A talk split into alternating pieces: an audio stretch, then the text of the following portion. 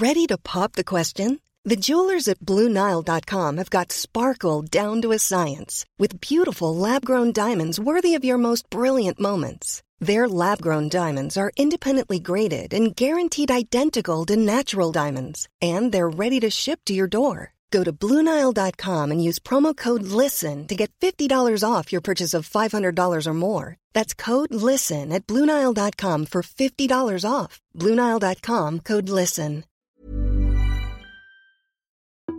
Les antipodes.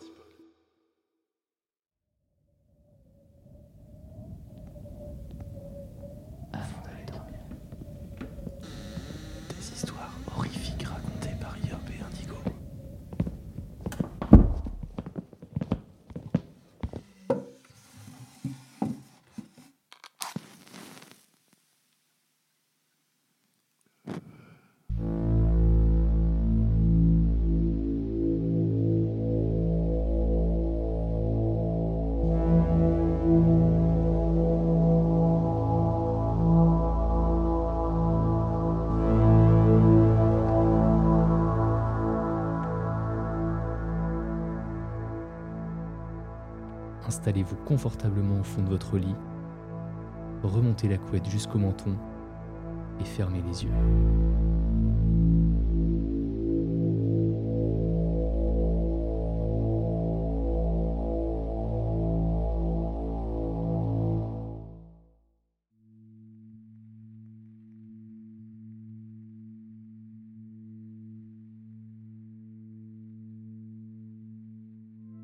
C'est pas que c'est un mauvais colocataire. Non, c'est pas ça du tout. S'il faisait des choses comme laisser de la vaisselle et des chaussures sales partout dans l'appartement, ou jouer du death metal à 3h du mat, alors ok, peut-être que je me sentirais justifié dans mon aversion pour lui. S'il n'y avait ne serait-ce qu'une seule chose que je pouvais lui reprocher sans avoir l'air immensément puéril, alors peut-être que je me sentirais pas aussi perturbé par sa présence.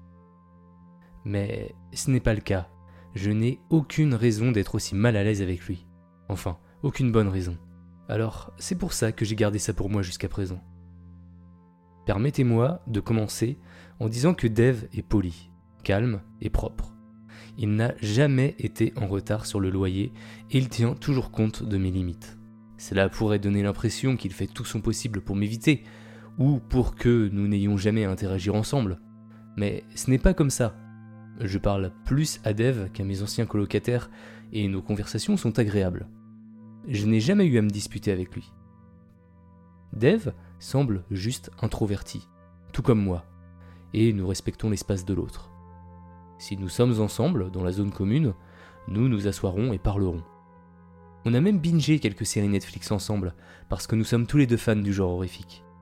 Même si j'ai dû en abandonner quelques-unes. Dave est beaucoup moins sensible que moi au gore, alors il en a terminé certaines sans moi. Au cours de ces derniers mois, Dave a donc régulièrement eu l'occasion de s'asseoir à côté de moi sur notre canapé miteux, et j'ai beaucoup apprécié nos conversations.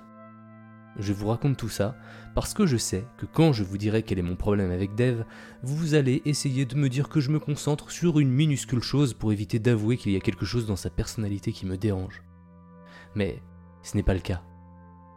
Après presque une année entière de colocation avec cet homme, je peux affirmer qu'il n'y a pas un seul aspect de sa personnalité qui me rebute.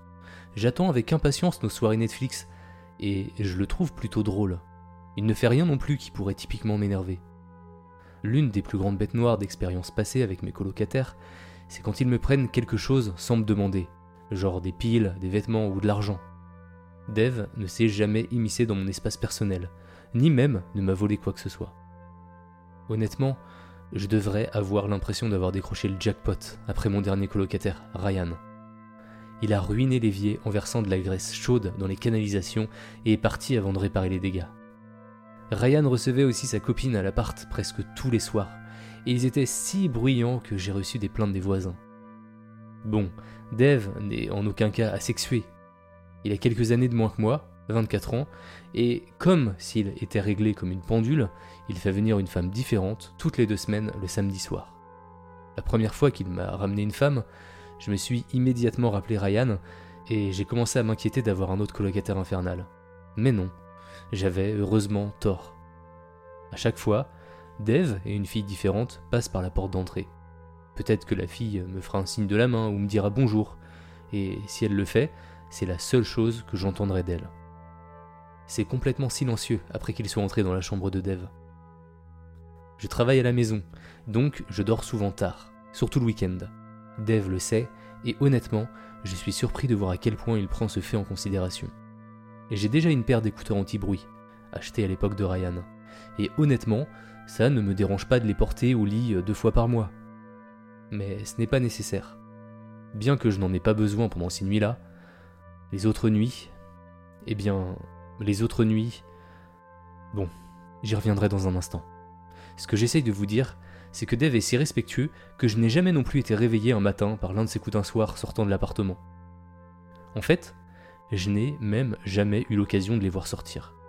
Dave est juste attentionné. Il garde cette partie de sa vie aussi silencieuse que possible pour moi. Il prépare toujours le petit déjeuner le lendemain matin. Au début, j'ai pensé que c'était peut-être une façon de s'excuser, pensant peut-être qu'il avait été trop bruyant, ou qu'il me mettait mal à l'aise. Même si je lui ai assuré que tant que je n'avais pas à l'entendre, je me fichais bien de ce qu'il faisait dans sa chambre. Mais maintenant, je pense que c'est une sorte de rituel. Peut-être une façon de sauter aux félicités. Enfin, quoi qu'il en soit, en dimanche matin sur deux, je me réveille avec l'arôme de la viande en train de cuire. Dave garde le frigo bien approvisionné, avec d'excellentes coupes de viande, et il semble aimer cuisiner, même s'il ne mange pas beaucoup. Et pourtant, il semble tellement joyeux à la vue de cette viande grésillante. Nous avons un hachoir à viande, juste un petit appareil de comptoir, et Dave l'utilise pour fabriquer les saucisses les plus délicieuses que j'ai jamais mangées, un dimanche sur deux. Il partage souvent sa nourriture avec moi. Il insiste particulièrement pour que je participe ces matins-là. Je lui ai demandé pourquoi une fois, et il m'a simplement répondu que la viande était meilleure mangée fraîche. Il semble se réapprovisionner en ingrédients le dimanche matin, même si je ne sais pas exactement où il fait ses courses. Je n'ai jamais vu de coupe de cette couleur ou de cette texture chez notre épicier local. Je suis sûr que ce sont des saucisses de porc, mais elles ont un goût différent, plus doux et plus juteux. Si Dave ouvrait un restaurant, je suis sûr qu'il pourrait être milliardaire. La gentillesse de Dave me fait culpabiliser. Il partage si volontiers et ne dépasse jamais aucune de mes limites. Aucun de mes autres colocataires, et j'en ai eu cinq à ce stade de ma vie, n'a jamais semblé aussi heureux de prendre le petit déjeuner avec moi. Dave ne souhaite même pas que je lui rembourse la viande, qui, je suppose, doit être chère en raison de sa qualité. Mais il sourit simplement et me dit que c'est beaucoup moins cher que ce que je pense. En disant tout ça à haute voix, je me rends compte à quel point j'ai l'air mesquin. Dave est généreux, tandis que d'anciens colocataires, Ryan, m'ont volé des tupéroirs de nourriture avec mon nom, écrit en majuscule et en gras. Et pourtant, je pense que je choisirais quand même de reprendre Ryan, si je le pouvais, pour une raison si stupide que j'ai du mal à me l'admettre moi-même. Le problème avec Dave, c'est qu'il mâche trop fort. Je sais que je vais être inondé de commentaires suggérant des choses comme porter un casque anti-bruit, écouter de la musique, ou encore d'autres commentaires offusqués qui ne comprendront pas pourquoi je suis rebuté par sa mastication alors qu'il partage sa nourriture avec moi et qu'il marche sur des œufs pour que je ne me sente pas mal à l'aise. Et oui, je comprends ces commentaires. Mais c'est vous qui ne comprenez pas. C'est tous les soirs. J'entends ces bruits à travers le mur casque ou non. C'est ce son craquant commence à 3 heures du matin et qui continue jusqu'au lever du soleil. Les bruits sont tellement plus forts et omniprésents par rapport à quelqu'un qui mâche des chips avec la bouche ouverte. Peu importe ce que je fais, ce bruit imprègne mes défenses et résonne dans mon cerveau aussi fort que le retour d'un microphone. Cet horrible son de craquement, ponctué de gorgées humides ou de rots occasionnels, est devenu la bande-son de mes cauchemars. Et, ça, c'est quand je suis capable de dormir assez longtemps pour faire des cauchemars, bien sûr. Je me sens trop bizarre d'en parler à Dev. Quelque chose dans mon esprit me crie que je ne peux absolument pas lui en parler. Et je pense savoir pourquoi. Dev ne mange pas beaucoup. Mis à part le dimanche matin, je ne le vois jamais manger. Il est si maigre que je soupçonne qu'il est aux prises avec une sorte de trouble de l'alimentation. J'ai essayé de poser des questions à ce sujet une fois, de manière un petit peu détournée, Et Dev avait répondu en me disant que les gens ne pouvaient pas souvent supporter la vue de ses repas. Donc oui, il a probablement un trouble de l'alimentation. Puisqu'il est si petit, il a peut-être subi des bizutages au lycée, ou il a peut-être grandi dans la pauvreté et développé une sorte de problème de boulimie après avoir commencé à gagner sa vie. Quoi qu'il en soit, ce sont juste des spéculations. La petite voix dans ma tête me crie de ne jamais l'interrompre lorsqu'il aimait ses sons, parce que ce serait horrible si je le faisais se sentir mal simplement pour avoir mangé. Et si j'aggravais son cas? Je devrais ensuite regarder Dev dépérir à cause d'un commentaire mesquin Je ne veux pas connaître la réponse à ces questions. Tout ce que je sais, c'est qu'il ne se sent pas très souvent à l'aise pour manger des repas complets devant les autres. Encore une fois, cela fait presque un an qu'il a emménagé et il ne l'est toujours pas avec moi. Peut-être qu'il peut sentir mon problème avec lui. J'espère que non, car je pense que c'est une personne merveilleuse, à l'exception de cette petite chose. Mais revenons au sujet, la mastication. La seule chose à laquelle je peux penser, à titre de comparaison, c'est la chienne de ma mère. Ma mère avait une petite chienne nommée Daisy quand j'étais petite. C'était une belle chienne au pelage court et noir, qui adorait les câlins et qui était l'incarnation de la douceur. Je pensais qu'elle ne pouvait pas faire de mal à une mouche. Mais cette pensée a été violemment balayée. Un jour, un de mes amis est entré par effraction dans notre maison. Il essayait de me faire une farce stupide et a grimpé par la fenêtre de la cuisine avec un masque de scream, avec l'intention de m'effrayer. Et il l'a fait. J'ai crié de toutes mes forces et Daisy a déboulé dans la cuisine. J'ai vu sa bouche s'ouvrir. Toutes ses dents blanches semblaient soudainement beaucoup plus pointues, alors que les muscles de son cou se gonflaient. Elle semblait pratiquement planer devant moi. Daisy a mordu l'épaule de mon ami, le renversant. Il y a eu ce craquement retentissant lors de sa chute. Au début, j'ai pensé qu'il s'était cogné la tête contre le comptoir, peut-être même qu'il s'était cassé le cou. Mais le bruit venait en fait de Daisy, bloquant sa mâchoire sur la clavicule de mon ami. Au sol, Daisy ne lâchait rien. Elle gardait la bouche fermée et secouait la tête d'avant en arrière. Il y eut ensuite un bruit de déchirure qui m'a semblé encore plus fort que les cris. Je me souviens avoir pensé qu'elle le déchirait en mille morceaux. En fin de compte, mon ami allait relativement bien. Il a dû subir une chirurgie reconstructive à l'épaule et a suivi une thérapie physique pendant toute la durée du lycée. Il est reparti avec des lésions nerveuses mineures et une peur presque exacerbée des chiens. Les médecins ont dit qu'il s'en était bien tiré.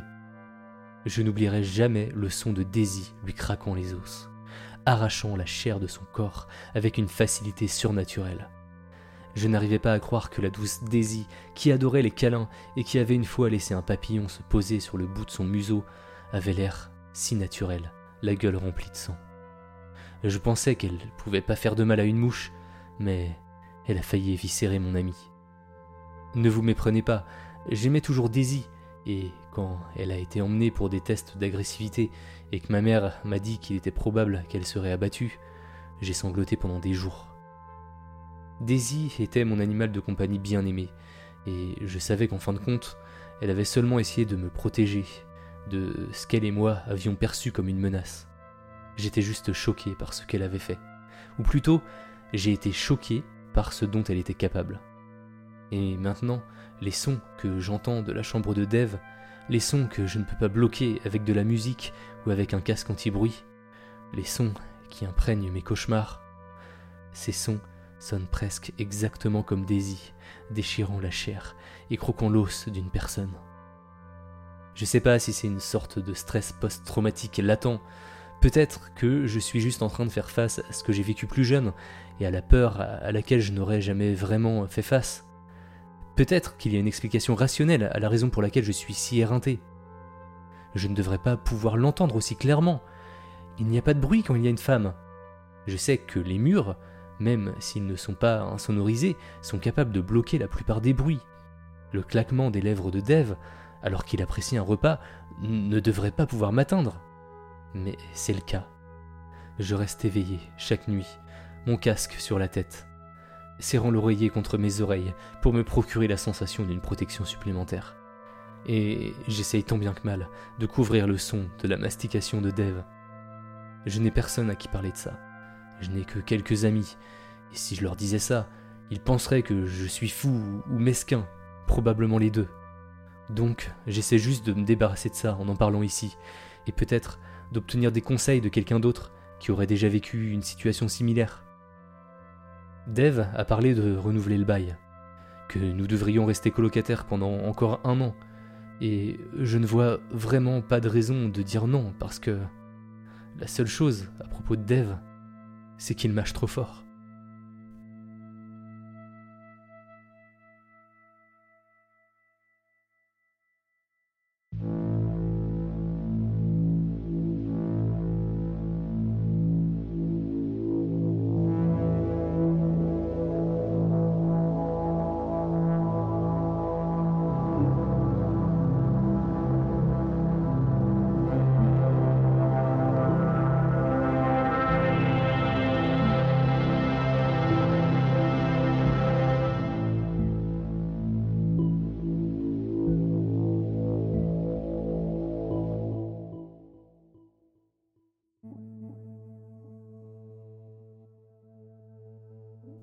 Même pas par où commencer.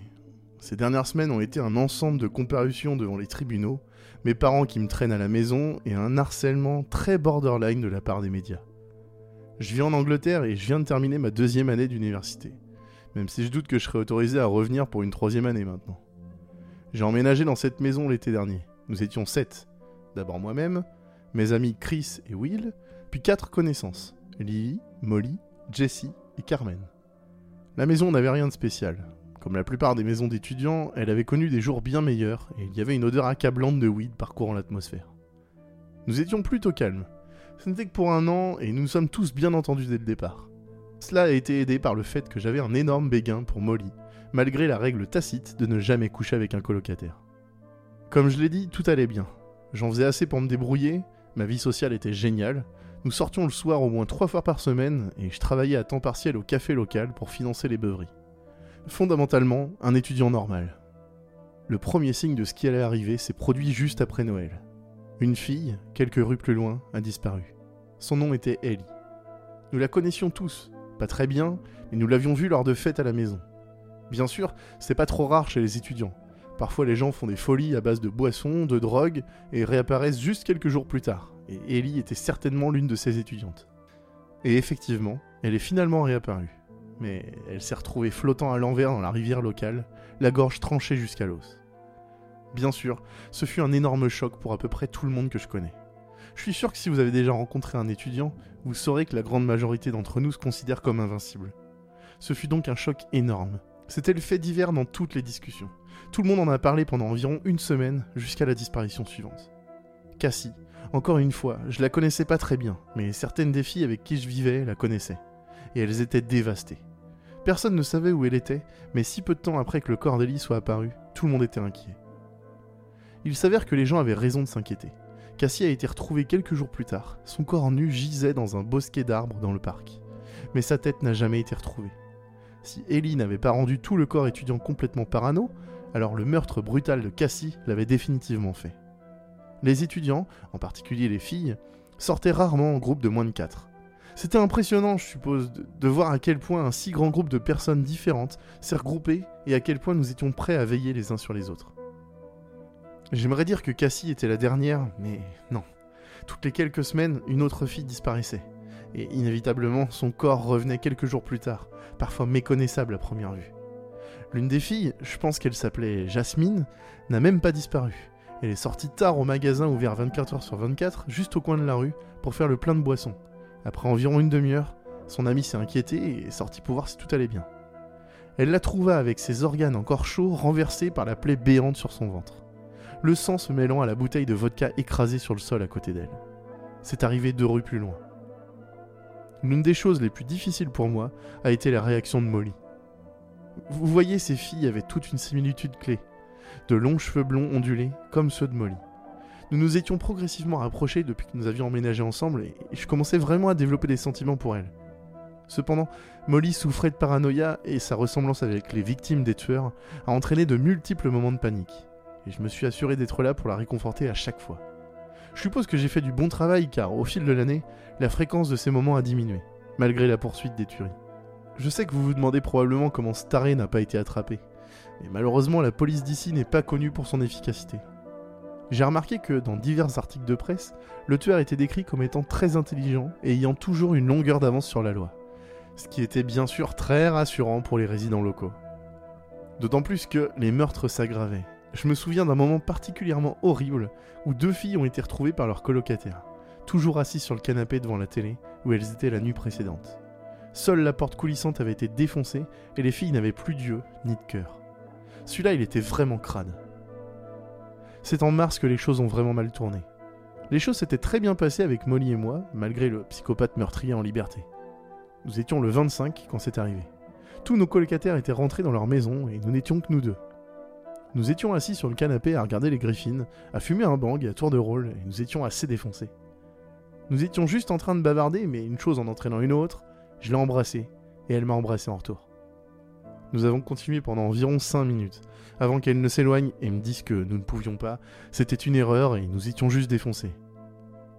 J'ai avoué mes sentiments pour elle sur le champ. Avec le recul, c'était stupide, mais comme je l'ai dit, j'avais perdu la tête à ce moment-là. Elle m'a rejeté et ça m'a tué. J'ai rien dit, mais j'ai attrapé mon manteau et je suis sorti en trompe de la maison en claquant la porte derrière moi. Elle s'énervait, elle essayait de m'arrêter, mais pas question que je reste là. Je suis allé chez mon pote quelques portes plus loin, et je me suis juste étalé sur son canapé pour la nuit furieux contre moi-même d'avoir gâché les choses avec elle. Je suis revenu le lendemain quand j'ai su qu'elle serait à l'amphi de l'université. J'avais déjà un plan. J'allais prendre une douche, me changer, puis je sortirais avec des amis pour une tournée des pubs. Après tout, quoi de mieux pour surmonter la douleur qu'une stupide quantité d'alcool? Quand je suis revenu, j'ai remarqué quelque chose qui n'allait pas avec la porte. La serrure était cassée, hors d'usage. Je me suis dit merde, je dois l'avoir détruite quand j'ai claqué la porte. J'étais encore plus en colère. En plus du rejet froid de la veille, je devais maintenant payer le proprio pour réparer ce putain de truc. Je lui ai tout de suite envoyé un message lui demandant quel est son premier créneau de dispo pour le faire remplacer et en informer mes colocataires dans notre chat de groupe, ce qui a naturellement provoqué des réactions très énervées. Le propriétaire était étonnamment détendu pour le faire réparer, disant qu'il lui faudrait quelques jours pour venir le voir, même s'il habite à environ 10 minutes et passait la majeure partie de sa vie à ne rien faire d'autre que collecter et dépenser l'argent de notre loyer. J'ai même souligné à quel point c'était dangereux, surtout avec tous les meurtres. Mais c'était comme parler à un mur. J'ai quand même suivi mon plan d'origine, parce que je voulais définitivement pas être là quand Molly rentrerait à la coloc. Alors, j'ai enfilé une belle tenue, j'ai pris mes affaires et je suis parti à la rencontre de mes potes. Je ne suis rentré que vers 3h du matin. J'étais très ivre à ce moment-là, et j'avais eu l'idée fantastique d'essayer de parler à nouveau à Molly, alimenté par les vingt et quelques pintes qui clapotaient dans mon estomac. Je poussai la porte, toujours cassée, et montai à l'étage. Les heures suivantes ont été floues, de l'appel à la police et aux multiples sirènes à l'extérieur, en passant par le corps de Molly transporté sous un drap. Bien sûr, j'ai été interrogé de manière intensive. Après tout, tous mes colocataires étaient absents. J'étais donc le principal suspect. J'ai dit à la police que j'étais sorti avec mes potes toute la nuit. Et quand je suis revenu, je suis allé lui parler et je l'ai trouvé allongé dans son lit, les yeux vitreux, notre couteau de cuisine toujours enfoncé dans ce qui restait de sa gorge. J'étais en morceaux. Je pense que je l'avais vraiment aimé, et la dernière fois que nous nous sommes parlé, j'étais sorti en trompe de la maison, la laissant les larmes aux yeux. Bien sûr, tous mes amis ont essayé de me consoler. Ils savaient ce qui s'était passé entre nous et à quel point je tenais à elle, mais je les ai rejetés. Nous étions tous furieux contre notre proprio. Peut-être que s'il avait réparé notre serrure, la fille que j'aimais respirerait encore et nous ne pouvions rien faire. Techniquement, il n'y avait finalement enfreint aucune loi. Nous voulions tous déménager, mais nos contrats nous enfermaient pour le reste de l'année. Mais étant des étudiants fauchés, on pouvait rien y faire. L'atmosphère dans notre maison était très différente après. Tous mes colocataires semblaient surtout me montrer tellement de pitié, ce qui honnêtement m'a un peu énervé. Je méritais pas leur pitié, j'étais en vie. Nous avons quand même essayé de passer outre. Nous avons essayé de nous entendre et de passer du temps ensemble. Honnêtement, ça me plaisait. J'aimais pas être dans la maison. Ça me rappelait elle, et en plus, je dormais mal. J'avais toujours eu un problème avec ma chambre. Des bruits bizarres dans la nuit et autres. Je me disais toujours que c'était juste les bruits d'une vieille maison d'étudiants pourris. Mais depuis Molly, les bruits m'ont juste empêché de dormir toute la nuit. Le seul moyen de les contourner était des somnifères puissants qui me rendaient toujours défoncé de mauvaise humeur. Quoi qu'il en soit, la vie continue. Nous avons continué à vivre nos vies, j'ai continué mes cours, Molly me manquait tous les jours, mais je savais que je devais continuer à travailler si je voulais obtenir le travail de mes rêves. Les tueries ont bien sûr continué. Le tueur avait maintenant plus de 20 victimes connues à son nom, et la police était perplexe. Les médias avaient cessé de couvrir les tueries de manière si détaillée que le grand public devenait inévitablement moins intéressé et que les accusations selon lesquelles toutes les victimes étaient des drogués augmentaient subtilement. Puis la semaine dernière, l'histoire a nouveau explosé dans les journaux. C'était un lundi soir. Je venais juste d'avaler un grand nombre de somnifères et je me sentais déjà somnolent. Cependant, avant de me coucher, je me suis assuré de ranger tout mon linge proprement plié et repassé. Oui, je, je souffre d'un toc mineur, donc cela m'a aidé à mieux dormir. J'étais en train de raccrocher ma dernière chemise quand la tringle de la penderie s'est effondrée. Pas pour la première fois, et certainement pas la dernière que je me suis marmonné. Alors que je me penchais pour la ramasser, je me suis arrêté, quelque chose ayant attiré mon attention. Le mur était inégal. Normalement, je l'aurais pas remarqué, mais l'angle d'éclairage de ma chambre cette nuit-là l'a vraiment mis en valeur. Je me suis penché en avant et j'ai palpé autour du fond, en appliquant sans le savoir une petite force. La dernière chose à laquelle je m'attendais était qu'une partie du mur s'ouvre en grinçant. C'est une porte À ce moment-là, mon cerveau devenait très confus à cause des pilules, mais je savais au fond de moi à quel point c'était important. J'ai poussé la porte et j'ai jeté un coup d'œil à l'intérieur. C'était un tout petit espace, mais il n'y avait aucun doute sur son utilité. En constatant le sac de couchage froissé sur le sol, ou l'écharpe stupide que mon propriétaire portait à chaque fois que la température descendait en dessous de 20 degrés. Il a fallu quelques secondes à mon cerveau drogué pour enregistrer ce que je voyais. Mais quand je l'ai fait, j'ai halté et j'ai reculé brusquement, ma tête frappant le mur, durement. J'ai vu des étoiles en m'éloignant de ma garde-robe. Je me souviens avoir claqué cette petite porte effrayante avant de m'enfondrer sur mon lit à l'agonie. Heureusement, il n'y avait personne à l'intérieur. Mais je devais quand même faire quelque chose, comme le, dire à la police, ou au moins à mes colocs. Ce fut ma dernière pensée, avant que les pilules ne me rattrapent et que je sombre dans la conscience.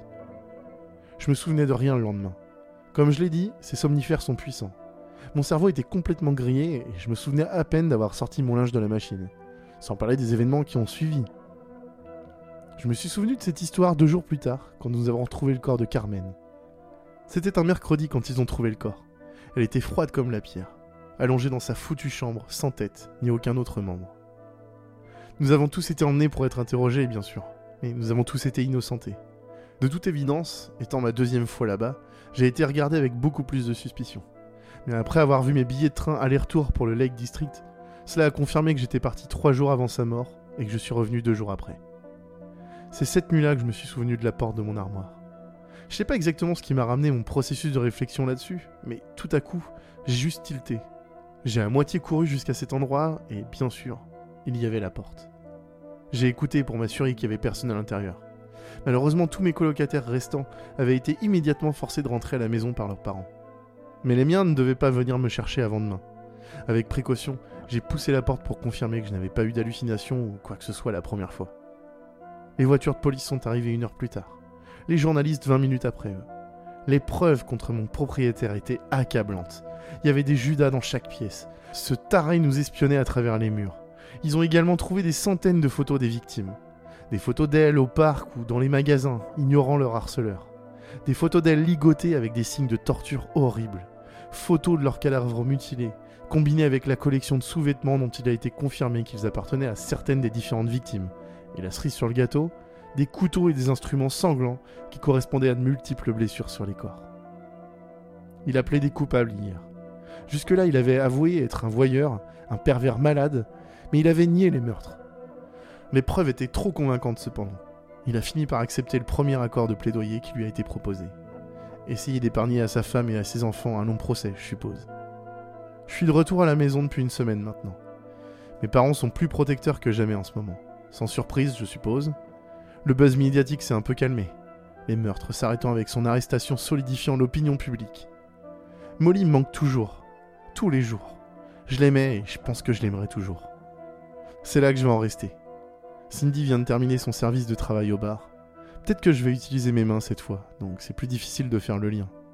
Après tout, personne n'a la moindre idée que j'ai planté toutes ces preuves dans le petit vide sanitaire.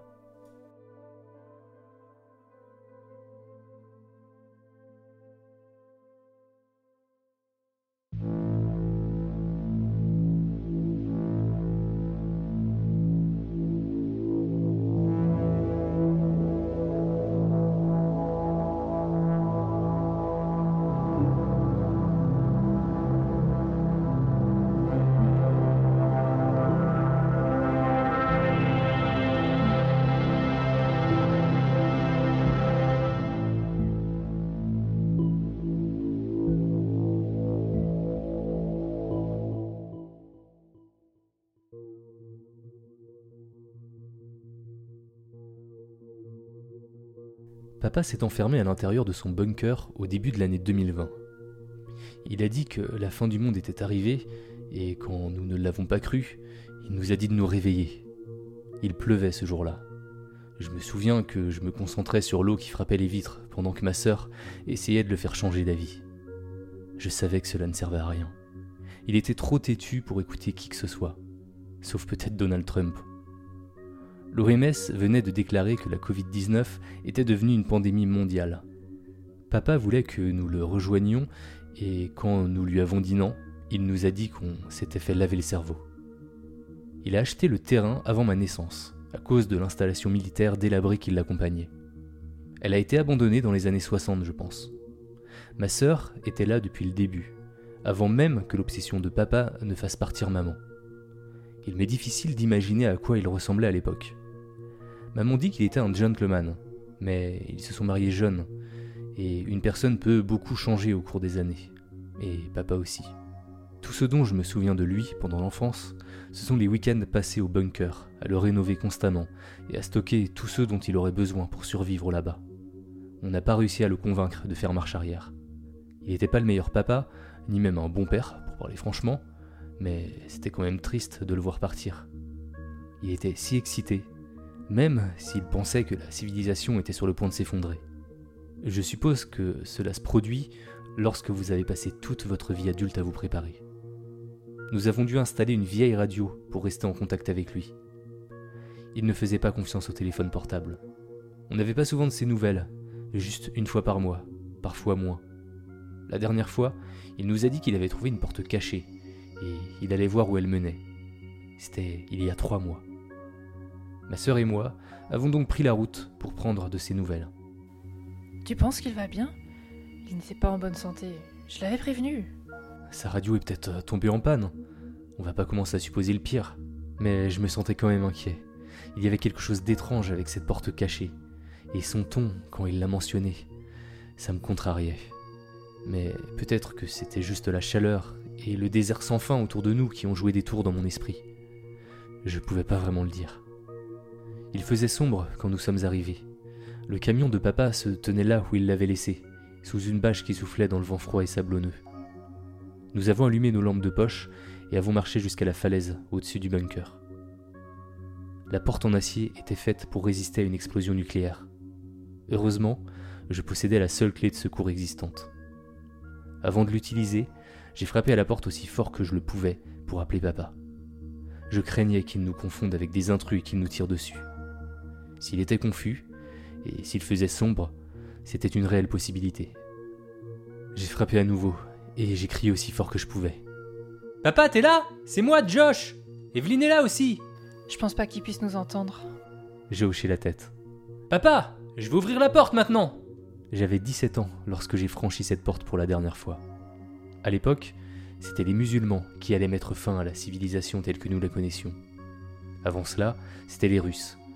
Et à présent, c'est la Chine. Il y avait toujours quelque chose qui menaçait sa liberté bien-aimée. Et pourtant, il n'a jamais vraiment été libre. Ma sœur a mis sa main sur mon poignet, juste au moment où j'étais sur le point de déverrouiller la porte. Tu sais, peut-être qu'on devrait simplement appeler les autorités après tout. Non, il serait capable de tenter de les combattre et de lancer un assaut. J'ai déverrouillé la lourde porte. Une forte odeur s'échappa de l'obscurité à l'intérieur. C'était l'odeur de la mort. Je l'ai reconnue à partir du moment où papa a essayé, et finalement échoué, d'apprendre à chasser et à laisser une carcasse de reine pourrir sur la propriété pendant des semaines. Ma sœur avait déjà cessé de lui rendre visite à ce moment-là, mais je ne lui ai pas dit ce que l'odeur me rappelait. Elle se couvrit le nez avec sa chemise. Nous avons descendu les escaliers en colimaçon. Ils grinçaient à chaque pas que nous faisions, presque comme s'ils étaient sur le point de s'effondrer. J'ai appuyé sur l'interrupteur de l'éclairage. Le clic a résonné tout le long du couloir menant à la zone de vie mais rien ne s'est passé. J'ai alors réalisé que les batteries, qu'il chargeait à l'aide d'un vieux vélo d'appartement, étaient mortes. Cela signifiait que mon père l'était probablement aussi. Le générateur pourrait être cassé, mais tu devrais attendre ici, juste au cas où. Tu sais. J'ai pointé ma lampe de poche devant moi. La lumière était trop faible pour atteindre le bout du couloir. Sur le chemin, pour arriver ici, je me sentais prêt. Je me sentais triste, bien sûr, le genre de tristesse vide que vous ressentez après la mort d'un parent, mais je ne me sentais pas inquiet. Mais maintenant, en regardant le couloir sombre que j'avais l'habitude de traverser quand j'étais enfant, j'avais peur. Je me rappelais maintenant comment mes terreurs nocturnes d'enfance commençaient, comment je me laissais envahir par la peur dans l'obscurité en regardant les ombres grotesques sur le plafond de ma chambre. Je ne te laisse pas y entrer seul. On reste ensemble. Nous sommes entrés dans les ténèbres. L'odeur nauséabonde s'intensifiait à chacun de nos pas, tout comme les battements de mon cœur. J'étais content que ma sœur ne soit pas restée derrière. Le bunker semblait tellement plus petit que dans mes souvenirs, beaucoup plus exigu, comme si l'endroit dans lequel je me trouvais n'était qu'une maquette du bâtiment réel. Mais ce n'était pas le cas. C'était moi qui avais grandi. Le drapeau confédéré nous a accueillis au bout du couloir. Il était accroché au mur de béton. L'éclairage chaleureux de ma lampe lui donnait un air pâle, presque comme un fantôme.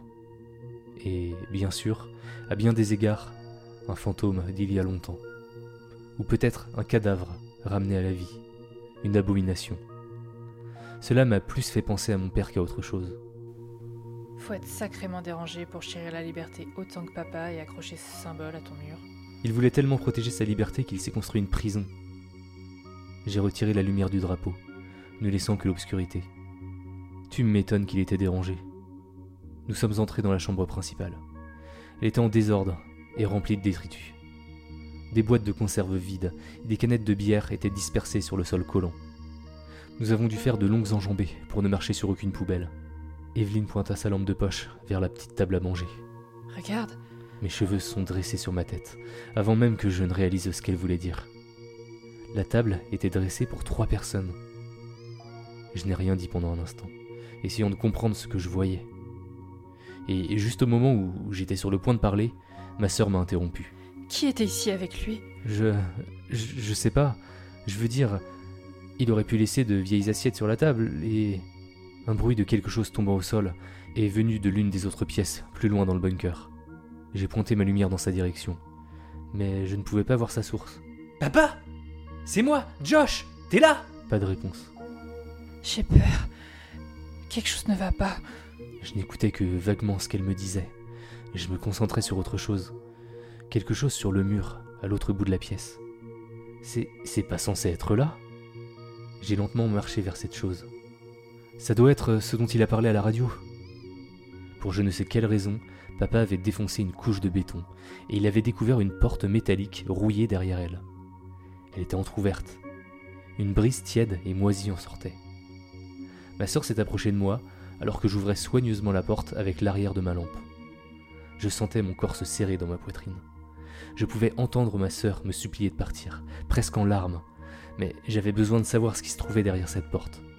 Il était impératif pour moi de comprendre ce qui s'était passé ici. J'avais besoin de savoir. J'avais besoin d'un dénouement à cette histoire. Qu'est-ce que c'est que ça? Et qu'est-ce que ça fait ici? Derrière la porte se trouvait une pièce de la taille d'une armoire à balai. Il n'y avait rien de spécial, à l'exception d'un trou circulaire au milieu du sol. Je l'ai éclairé avec ma lampe, mais je ne pouvais pas voir le fond. Tu penses qu'il est tombé dedans? Quelques gouttes de sueur de mon front sont tombées dans la fosse. Je me sentais étourdi et j'ai pris du recul, de peur de tomber à l'intérieur.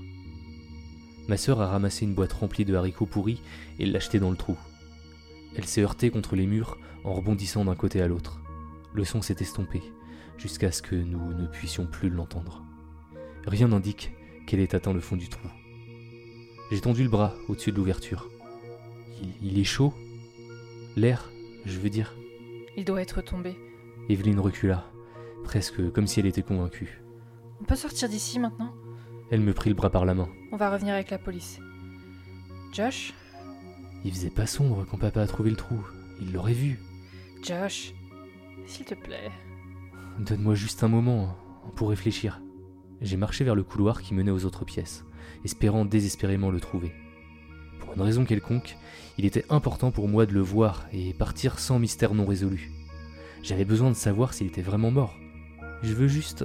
Je me suis arrêté après avoir accidentellement pointé ma lampe sur le sol au milieu du couloir, révélant une paire de pieds. Je pense que je l'ai trouvé. J'ai couru vers le corps. Attends Evelyne a crié et m'a suivi à contre-coeur pour éviter d'être laissé seul. J'ai crié en voyant le corps. Ce n'était pas papa. Mon esprit ne pouvait pas comprendre ce que je venais de voir. J'ai tourné les talons et j'ai essayé de m'enfuir, agissant complètement par instinct, et j'ai percuté ma sœur. Elle m'a attrapé, m'a gardé immobile, et alors qu'elle regardait derrière moi, vers le cadavre sur le sol, elle a commencé à pleurer, tandis que ses mains tremblaient de façon incontrôlable contre mes épaules. Oh mon dieu. Comment Comment est-ce possible? C'est toi Bordel, on se barre d'ici, on se bouge. Il n'y avait rien qui pouvait expliquer ça. Et plus mon esprit essayait, plus la peur grandissait en moi. Je n'ai eu qu'un aperçu du corps avant de paniquer, mais ma sœur avait raison. Le visage à moitié pourri était le même que le mien, avec un impact de balle au milieu du front. Nous nous sommes frayés un chemin à travers le salon, renversant des chaises et donnant des coups de pied partout.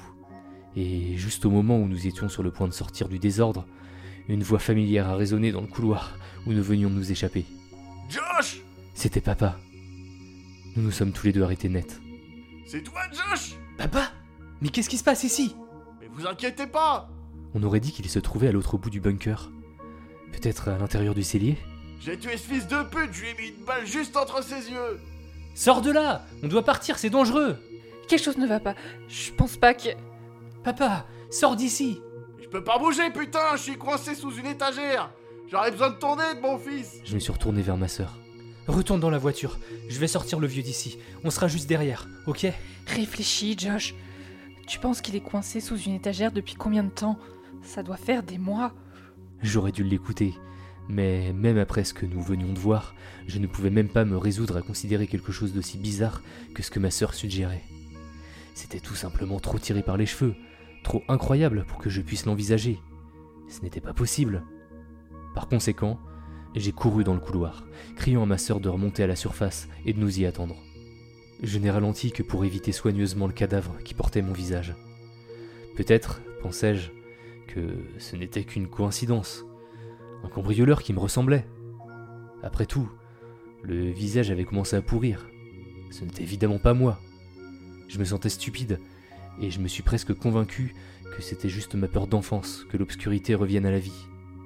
Et puis, juste au moment où j'étais sur le point de passer devant les toilettes qui se trouvaient à l'intérieur d'une petite pièce au bout du couloir, je me suis arrêté.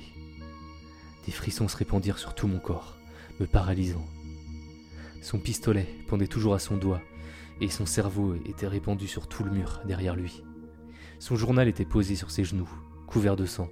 Josh Mais aide-moi J'étais figé sur place, à la fois par la peur et par la confusion, incapable de prendre des décisions. Mais allez, Josh J'ai besoin de tourner de mon fils Mon esprit s'affolait. Il n'y avait aucun moyen de savoir qui était qui. Quand j'ai entendu la voix de papa crier à l'aide en regardant son cadavre, une terreur absolue s'est répandue en moi. J'ai lentement pris le journal sur les genoux de papa, en espérant qu'il ferait la lumière sur la situation. J'étais sur le point de l'ouvrir quand ma sœur a crié. J'ai couru en arrière, cette fois en sautant par-dessus le corps de mon double, et je l'ai trouvé en train de regarder quelque chose au coin de la chambre principale. Je t'ai dit de rester dehors. Qu'est-ce qui s'est passé? Tout va bien? C'est. C'est moi Son cadavre nu était allongé dans le coin.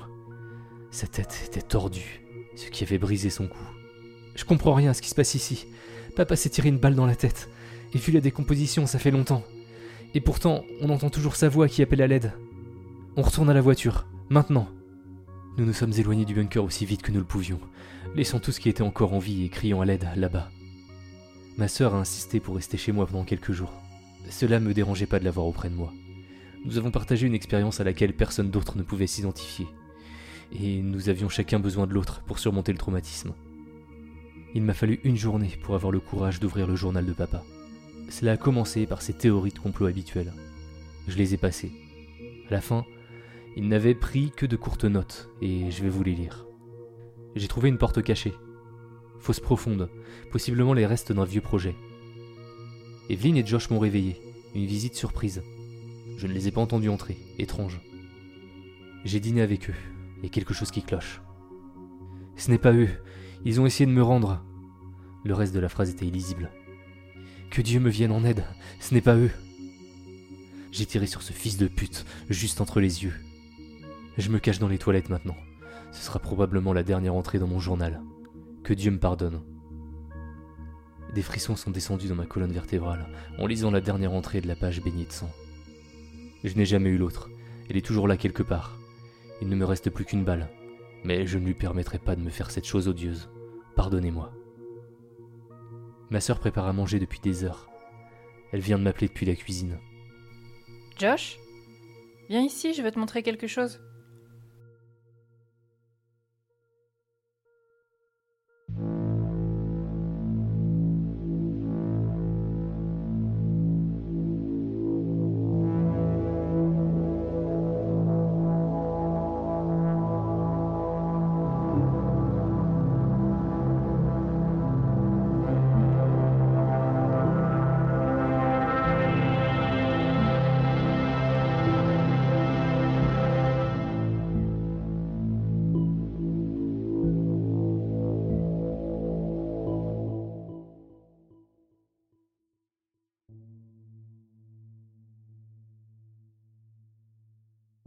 C'était vendredi soir.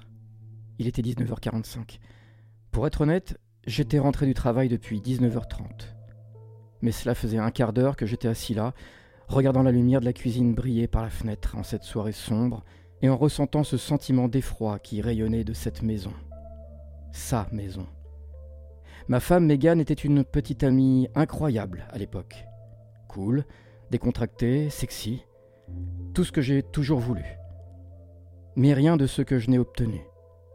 À la seconde où je l'ai épousée, elle est devenue lourde, jalouse, anxieuse, et je ne devais plus sortir avec mes amis, à moins de vouloir me retrouver à dormir dans la niche du chien. J'ai regardé la maison que je considérais autrefois comme la mienne. Et alors que je regardais les rideaux de dentelle dans la fenêtre, j'ai senti mon sang bouillir en sachant que c'est maintenant sa maison.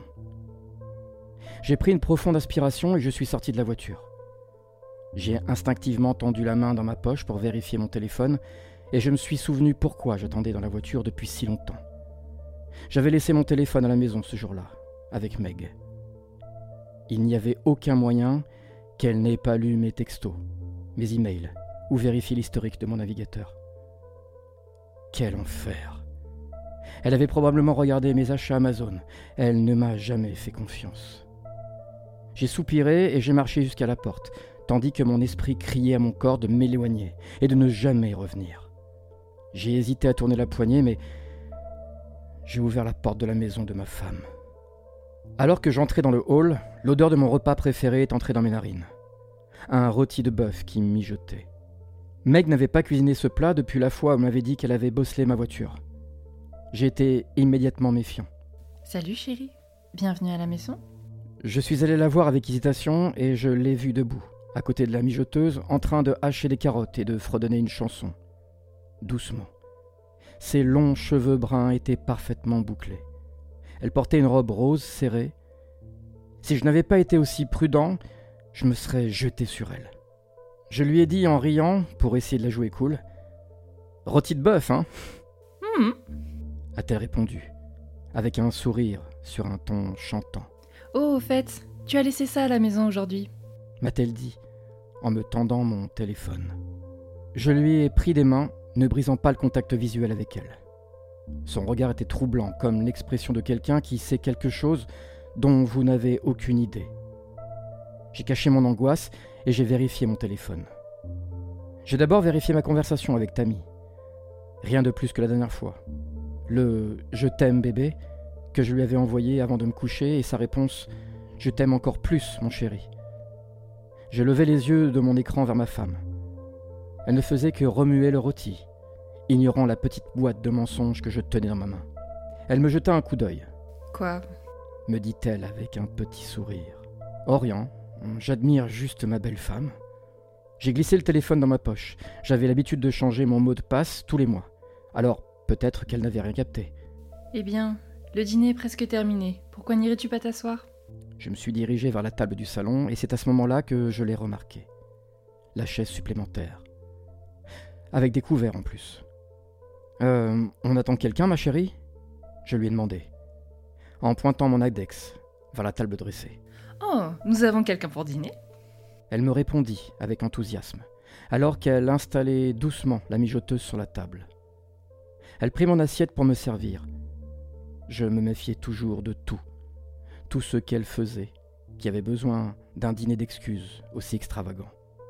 Elle a ensuite pris mon assiette pour la remplir d'une portion avant de s'asseoir. Qui vient dîner? Je lui ai demandé d'un ton confus. Elle a juste ri et s'est assise. Mégane Qui vient dîner? J'ai demandé à nouveau, un peu frustré d'être ignoré.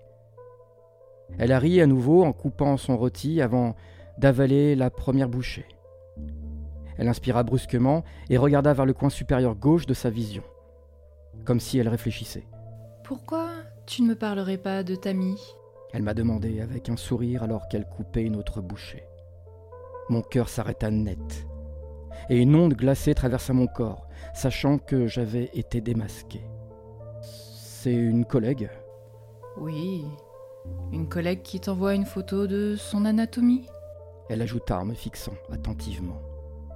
Je pris un verre d'eau afin de trouver un peu de temps pour penser à une réponse. C'est pas ce que tu crois, Meg. Je répondis timidement, en regardant mon assiette et en commençant à découper mon repas. Faire quelque chose de mes mains me rendait moins anxieux. Ce n'était qu'une question de temps avant qu'elle se mette à me crier dessus. Oui, bien sûr. Elle est mignonne, je ne peux pas te blâmer. Une petite blonde de 22 ans. Je suis sûre qu'elle n'a pas de père vu comment elle est chaude avec toi. T'as envie de remplacer son père, c'est ça? Me répliqua-t-elle en piquant son rôti avec sa fourchette. Le bruit des dents de sa fourchette était pire que des clous sur un tableau à craie. Je pris une bouchée de mon dîner tout en réfléchissant à ce que je pouvais bien répondre. Je mâchais lentement pour gagner autant de temps que je le pouvais, et j'ai trouvé un moyen de m'en sortir. J'ai alors commencé le discours que chaque personne dans ma situation raconte. Meg, écoute-moi, je suis désolé, et elle représente rien pour moi, rien du tout. Non. Elle me coupa, en poignardant sa fourchette dans son rôti et en me pointant du doigt. Non, tu ne vas pas me dire ça. Je ne suis pas stupide. C'était pas un accident. Tu as fait ce que tu as fait, et maintenant tu vas faire face aux conséquences. Cette déclaration me prit au dépourvu. comment ça? Qu'est-ce que tu veux dire? Tammy ne savait pas que tu étais marié, n'est-ce pas? Non, c'est vrai, répondis-je en regardant mon assiette et en mâchant lentement une autre bouchée. À ce moment-là, j'avais honte. Honnêtement, je ne me sentais pas mal d'avoir menti à Meg, mais plutôt d'avoir caché la vérité à Tammy. Je savais que Meg ne me laisserait jamais partir. Je ne faisais que donner de faux espoirs à cette pauvre fille. Ouais, je m'en doutais bien. Et ton anniversaire n'est pas un super mot de passe pour ton téléphone, tu sais me dit-elle avant de prendre une gorgée de son merlot. C'était si facile de lui envoyer un texto et lui demander si elle voulait dîner avec son doux et tendre amant, Isaac. Elle souriait maintenant en tenant toujours son verre de vin à la main. Elle ne me regardait même pas. Elle observait au loin, comme si elle se félicitait de son plan de génie pour m'en faire baver. C'est elle qui vient? Meg, allez, allez. T'es en colère contre moi, pas contre elle. Pourquoi tu voudrais l'embarrasser comme ça? J'ai menti. Cela fait pas d'elle une briseuse de couple. Je la suppliais presque, alors que j'accourais vers la fenêtre. La rue était assez calme. Elle n'était pas encore arrivée et je ne voyais aucune voiture à l'approche. Je ne voulais pas que Tammy la prenne et qu'elle me quitte. Elle est la dernière once d'amour qu'il me restait dans cette existence pathétique que je vivais. Je ne voulais pas la perdre. Je regardais dans le quartier, à l'affût de tout indice indiquant son arrivée. Isaac, assieds-toi. Non, non, c'est des conneries. Je n'arrive vraiment pas à croire que tu... Assieds-toi, bordel Elle cria en enfonçant son couteau dans la table. Ne voulant pas l'énerver davantage, je me suis exécuté. Voici comment ça va se passer. Je ne veux pas divorcer. Nous allons être ensemble pour toujours comme tu me l'as promis. On n'a pas d'autre choix que de la laisser partir. Je ne vais pas partager mon homme, pas avec une petite pute comme elle. D'accord, on peut en parler, mais... Mais elle ne vient pas ici pour dîner. Je pris mon téléphone pour appeler son numéro dans l'espoir de trouver une excuse assez rapide pour expliquer pourquoi elle ne peut pas rentrer à l'intérieur de la maison. Tenant mon téléphone avec mon épaule et coupant ma viande pour une autre bouchée. C'est alors que je l'entendis, la sonnerie sourde provenant du tiroir sous l'évier. Qu'est-ce que c'est que ce bordel? Elle était déjà là, Meg? Meg se mit à rire toute seule. J'ouvris le tiroir pour voir le téléphone de Tammy, avec la bague que je lui avais offerte pour notre Saint-Valentin, une de ses boucles d'oreilles et le pire de tout, une petite touffe de cheveux couleur blé, attachée avec un ruban noir. J'ai regardé ma femme, bouillonnant de rage et de haine. Meg, putain, mais qu'est-ce que t'as fait? Elle se leva alors et me prit fermement, douloureusement par la nuque, pour me guider vers la table. Elle bascula brusquement ma tête vers l'avant pour que je sois parallèle à la table, planant au-dessus de la mijoteuse. Elle retira le couvercle, et quand la vapeur se dissipa sur le rôti, j'ai vu un tatouage que je connaissais si bien. Un petit papillon, celui sur lequel j'avais passé mes mains un bon nombre de fois. Des larmes chaudes coulèrent sur mon visage, et dans le plat, alors que mon estomac se retournait. J'avais l'impression que tout espoir était aspiré hors de mon corps. Je pouvais mourir maintenant. Ça ne pouvait pas être réel. Ça ne pouvait pas. Ma femme se pencha pour que ses lèvres touchent presque mon oreille, et avec cette voix douce, cette douce voix sirupeuse et écœurante, elle murmura. Je t'ai dit que nous avions quelqu'un pour le dîner.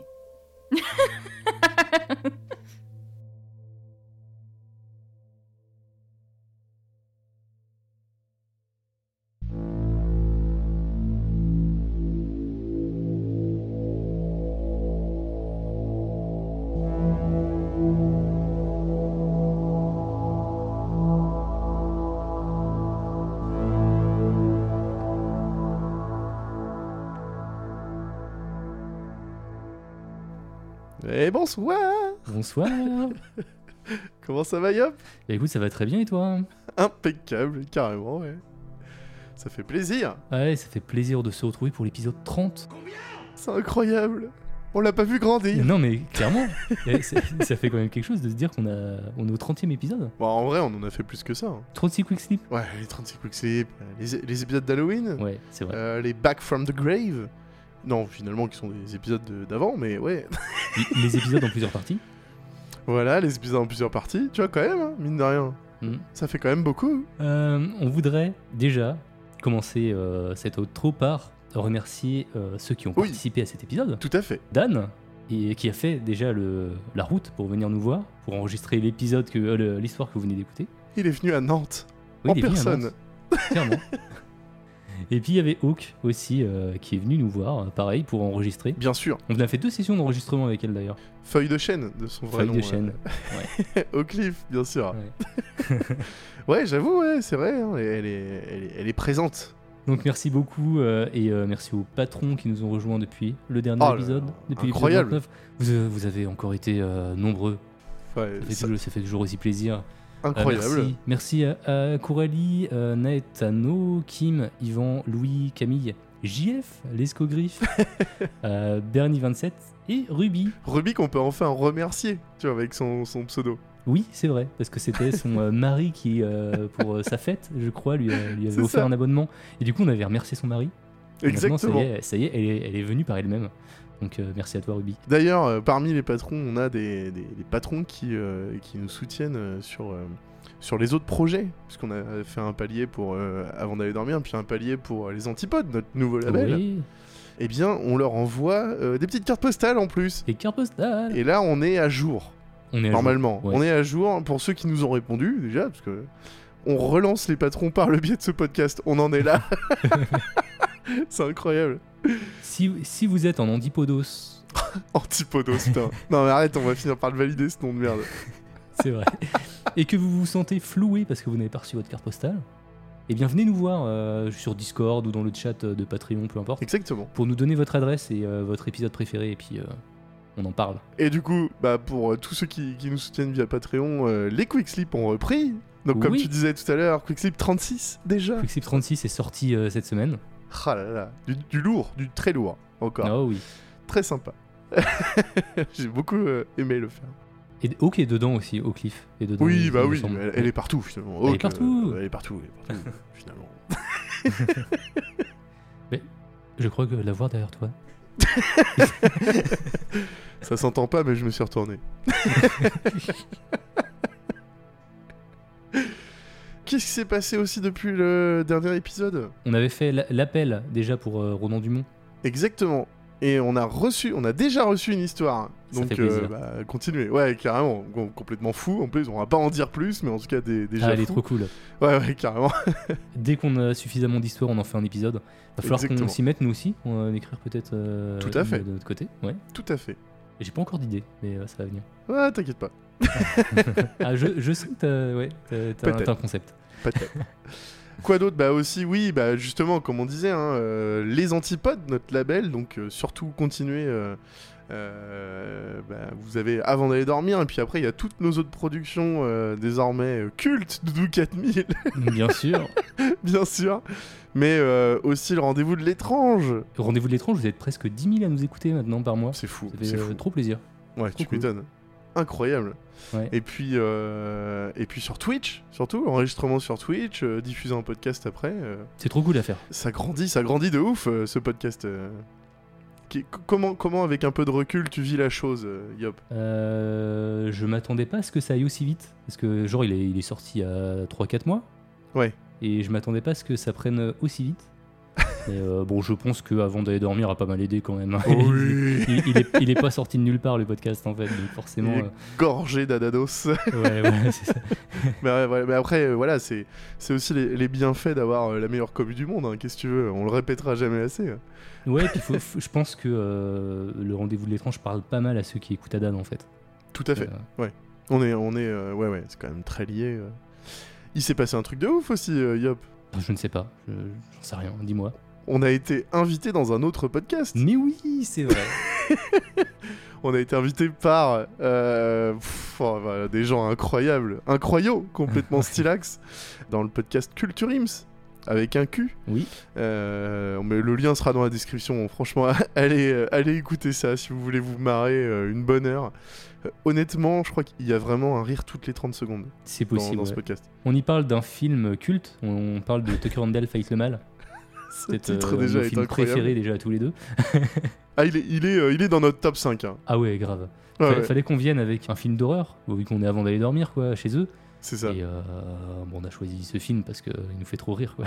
Ah, puis il, il mixait bien l'ambiance horreur et comédie, du coup bah, on était obligé de prendre celui-là, quoi, clairement. Mm. Donc euh, ouais, mer- merci à vous, la team Culture Ims, évidemment, on vous aime. hein. bah grave. Abonnez-vous, abonnez-vous bien sûr.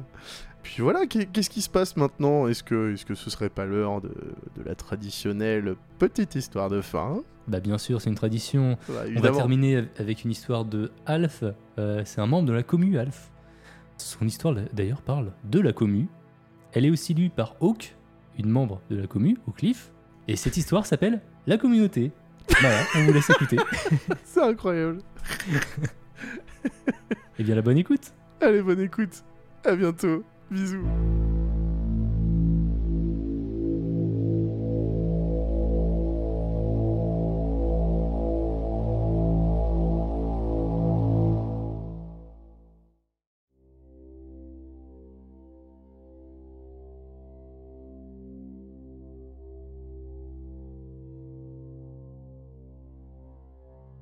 Lundi 15 mars.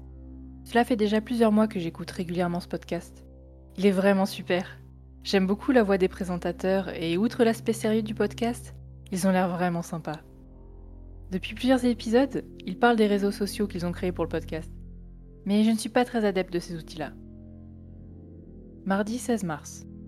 Mon truc à moi, c'est de rester discrète, d'observer et de profiter de toutes ces histoires que j'écoute et que je lis sur Internet. Je trouve ça formidable cette masse de créativité. Je ne m'ennuie jamais. J'occupe toujours mon esprit par de la lecture ou une recherche sur différents thèmes. Malgré tout, j'ai l'impression d'être un peu seule. Dimanche 21 mars. Je me suis décidée, ce jour-là, à rejoindre la communauté de mon podcast préféré. C'était ma première fois et je trouvais les gens très accueillants et bienveillants. Je ne m'attendais pas à un accueil aussi chaleureux et encore moins à ce qu'on ait autant de points en commun. Vendredi 2 avril. Chaque jour, je passe au moins deux heures cumulées à parler aux autres. De ce que l'on aime, des films qu'on a vus, des autres podcasts que l'on adore, des plats cuisinés, et aussi des mèmes amusants. C'est comme un foyer sur lequel on peut partager sans être jugé. Et aussi, il y a ce garçon, qui fait un peu le pitre et qui taquine les autres. Une fois, il a posté une photo de lui au bord de la plage, et je l'ai trouvé canon. Mais je veux pas lui en parler en privé, de peur qu'il me prenne pour une folle. Alors, j'essaie de ne pas être trop présente lorsqu'il parle sur les différents salons. J'ai toujours le précepte en tête Puis moi je te suis, suis-moi je te fuis. Mercredi 21 avril. Aujourd'hui, super nouvelle. Ils ont décidé de faire une rencontre entre les créateurs et les différents membres actifs de la communauté. Je suis tellement excitée En plus, le garçon que j'adore sera présent. Jeudi 22 avril. J'ai de la chance, c'est à peine à 100 km de chez moi. Je vais prendre ma voiture et réserver un Airbnb près du lieu de rendez-vous. Je pourrais ainsi m'y reposer un peu avant la soirée. Le groupe m'a dit que la nuit serait longue. Dimanche 2 mai. Ça y est, je peux enfin tous les rencontrer. Ils sont tellement gentils et attentionnés. Personne n'est laissé à l'écart, c'est vraiment génial. Les créateurs du podcast sont vraiment amusants. Ils ont toujours une blague bien placée, et tout ça avec bienveillance. Ils m'ont dit que nous changerions de bar pour le dîner. Mais nous nous approchons d'une vieille bâtisse lugubre. Tant mieux, j'adore frissonner entouré de personnes que j'apprécie. C'est drôle, excitant et flippant à la fois. Nous sommes rentrés dans le bâtiment et sommes arrivés dans une large pièce avec une grande table en bois au centre. Une table capable de tous nous accueillir. C'est génial ce qu'ils ont fait. Ils ont mis un petit carton avec le nom de chacun afin que nous trouvions notre place. J'ai fait le tour de la table, mais je n'ai pas trouvé mon carton. Je demande donc à l'un des créateurs du podcast, et il m'a indiqué le centre de la table. Ils m'ont tous fait signe de monter pour lire le petit panneau au centre. C'est mon nom? me suis-je écrié. Mais ils sont tous à présent en train de me fixer avec des yeux d'envie bestiale. Leur croc s'allonge et j'ai à présent compris.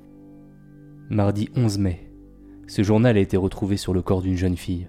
Elle a été sauvagement agressée par des animaux sauvages au milieu d'une forêt. Son corps comportait des dizaines de morsures. Nous pensons qu'elle écrivait une histoire à l'attention d'un podcast horrifique, afin que celle-ci soit contée.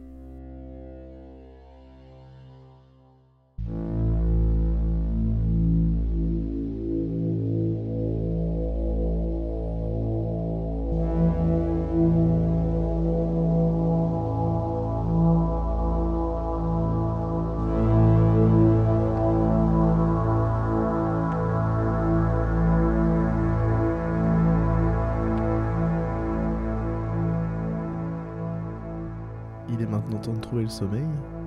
À bientôt.